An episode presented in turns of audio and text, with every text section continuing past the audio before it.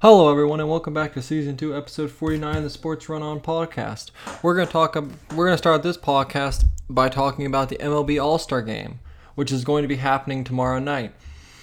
But before that MLB All Star Game happens, the MLB Home Run Derby is going to be tonight. This is very exciting because one of the premier one of the premier players who's who's absolutely going off the MLB right now is going to be playing in it, and that's Shohei Ohtani. He is a kind of what some people would call a new era Babe Ruth, as he is going to be in the MLB. He's going to be in the All Star game as a pitcher and as a hitter, which for most people is it's absolutely unheard of because of just how hard it. Because most people, it takes so much time and effort to perfect one of their crafts, have it be either hitting or pitching, that it's really hard to be able to get to, especially get there, get to the pros, and then be be able to perform at a high level with both of those things that are so complex because they these guys are so specific with the people with with the mechanics that they have to make sure that they are at the top of their game in whatever specific thing whatever specific part of the game whether it be hitting or pitching that they are doing which is why to see someone who's able to be in the MLB and is going to be now be an all-star and it is pretty crazy to see this there's going to be eight people in this in this home run derby bracket. Show show Shohei Ohtani against Juan Soto. Ohtani would be on the is on the Angels with Juan Soto being on the Washington Nationals. That is the one against the eight. The four against the five is Salvador Perez from the Kansas City Royals against Pete Alonso from the New York Mets. Now moving down to, to two versus seven spot, we have Joey Gallo from the Texas Rangers against Trevor Story from the Colorado Rockies. And then to round out the these eight guys who are going to be playing this, we have the three against six matchup, which is Matt Olson from the Oakland A's against Trey Mancini from the Baltimore Orioles. Those are going to be your eight guys that are going to be competing in this home run derby. I'm very excited as I as the home run derby is obviously one of my favorite events of the entire MLB season. I think it's just very fun to watch these guys hit the way that they do, and I think that it's going to be crazy seeing Ohtani be able to see if he can keep up the hitting as he has had a crazy amount of home runs up to this point with 33 home runs, which is first in the MLB, which is absolutely crazy. I think that's absolutely crazy to have a pitcher with 33 home runs. I just I think that's crazy.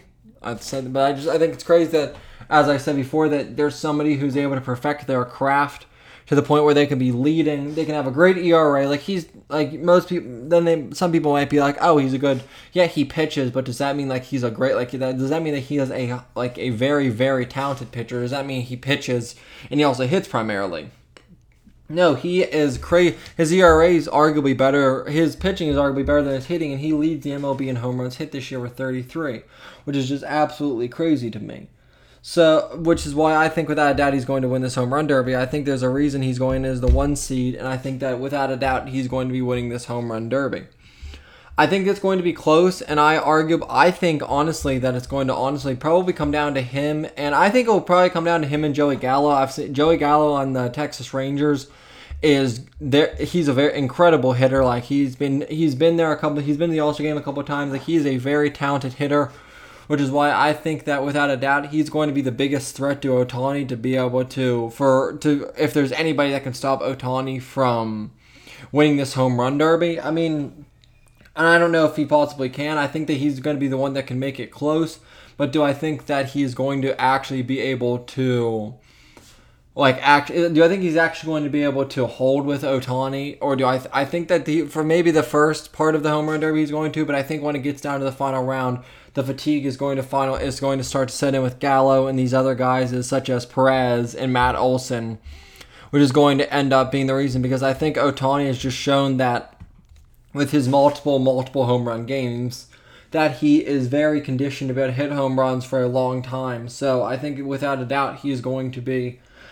And for most people, I think it's like kind of, and some people say it's kind of an obvious like dumb because he's like he's done so much and he's been so consistent. It hasn't really like 33 home runs. You have to be consistent if you want 33. Like he's on pace for a 66 home run season, which is just absolutely insane by anybody's standards. Like it's like like um, Barry Bonds whenever he was on like uh, like steroids, crazy. Like that's it's just it's crazy the ability that it's it's crazy the possibility that he has with having this many home runs hit this early in the season, which is why I feel like this is just a big component that's shown that he, without a doubt, it's not the fact just that he can hit home runs, it's the fact that he has shown that he can hit them consistently over a period of time, which would then result in in um, him being able to be the front runner for the to be able to win this home run derby. That's what this then is the with the he would also then the crazy thing about this is he will also be playing in the home run der, in the All Star game tomorrow, and at uh, Coors Field in in Colorado. Now moving on to tennis. Tennis, the Wimbledon. I've talked about Wimbledon on these podcasts multiple times. The finals were this weekend as Ashleigh Barty beat Karolina Pliskova in a winning 6-3, losing the second set on a tiebreaker 7-6, and then coming back to win the, the best out of three, the tiebreaker, which was for Wimbledon 6-3. This is who I did predict to win this game. I think without a doubt she was um, definitely the favorite. Being, I think there's a reason for I said for her and Djokovic. I think without a doubt, watching what I have of the Wimbledon throughout this entire tournament, I think there was without a doubt there was you could see compared to these other athletes why they were number one, why they were the top pick, why they they were the top seed in this Wimbledon tournament, and I think that they just came out and showed it. With that said, now moving on to the men's side, you have, as I said, Novak Djokovic. He was also able to, he was also able to win his sets against, against Matteo Bert, Berrettini, which a lot of some people thought that that was actually going to push him and give him a chance to be. They're actually going to push him to see if he's going to be able to win this tournament or not. He was able to. He ended up also. Both of these guys did lose a set. Neither of them were able to go in straight sets, but they both lost a set on a tiebreaker with in the women's, Barty losing hers in the second of three sets, and Novak losing his in the first of four sets. He lost the first one tiebreaker, seven six to Bertini. And I feel like a lot of people at that time are like, who knows? Maybe Berrettini Berrettini is actually going to be able to do this. He was not able to.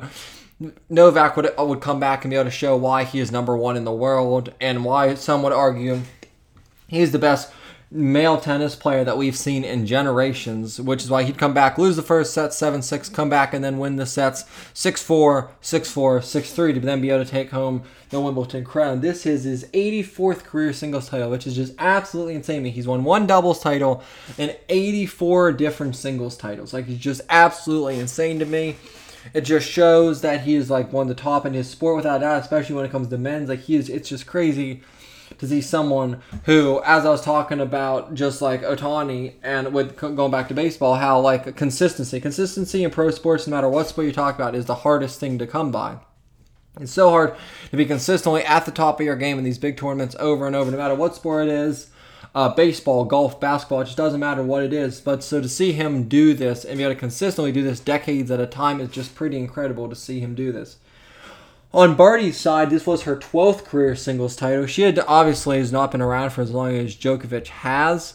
So uh, this was obviously a bigger thing for her. She's won 12, 12 career singles titles and 11 career doubles titles, which was still pretty good. She's 20, 287 and 100, so she is absolutely she's still very skilled in in singles with with a record of 287 and 100 as her overall record in singles.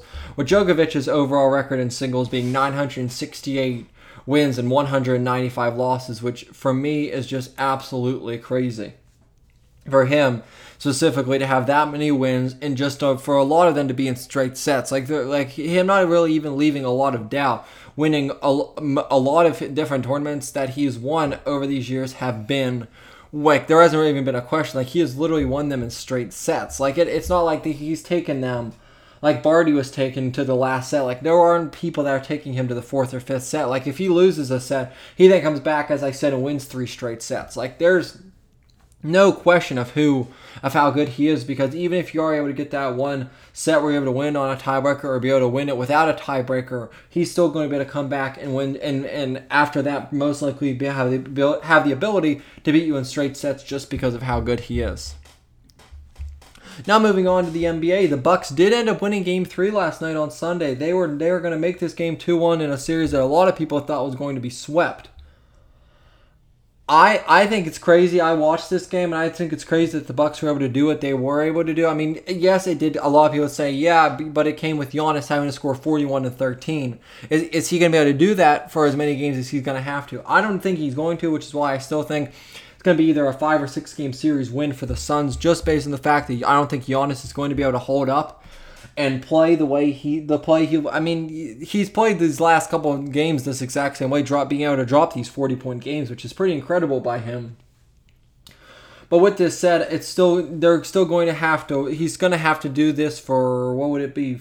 Well three yeah three more straight games for them to be able to even have a chance to win these NBA finals. Yeah I do think obviously no he's going to deny. It was huge for them to not go down 3-0 and be and like like the um uh, Montreal Canadiens went down to Tampa Bay Lightning in the in the NHL finals, which I also talk about in a uh, in a podcast. Um, I think it was a week or two back.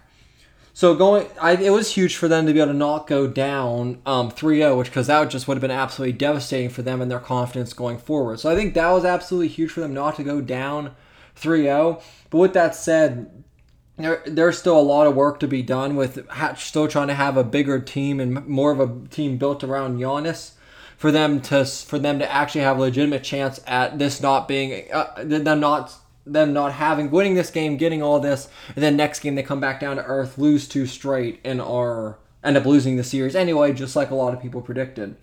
The next game is in Milwaukee. I think this is huge. If they can come back and tie the series, winning both in Milwaukee, I think this is going to be a huge confidence boost. They did end up winning this game by 20, which is a pretty crazy win to have to be able to beat this very talented Suns team by 20 and and hold them to, uh, to just 100, which is pretty low for the scoring power that they have. So I think that's a very big and positive sign for the Bucks defensive wise. But I still think that this next game of Milwaukee is even bigger because I feel like if you can get this back to even, the Bucks are really going to start believing that they have a legitimate chance to win this title against the Suns, which a lot of people thought they were going to get swept or maybe even lose this in five games at the most.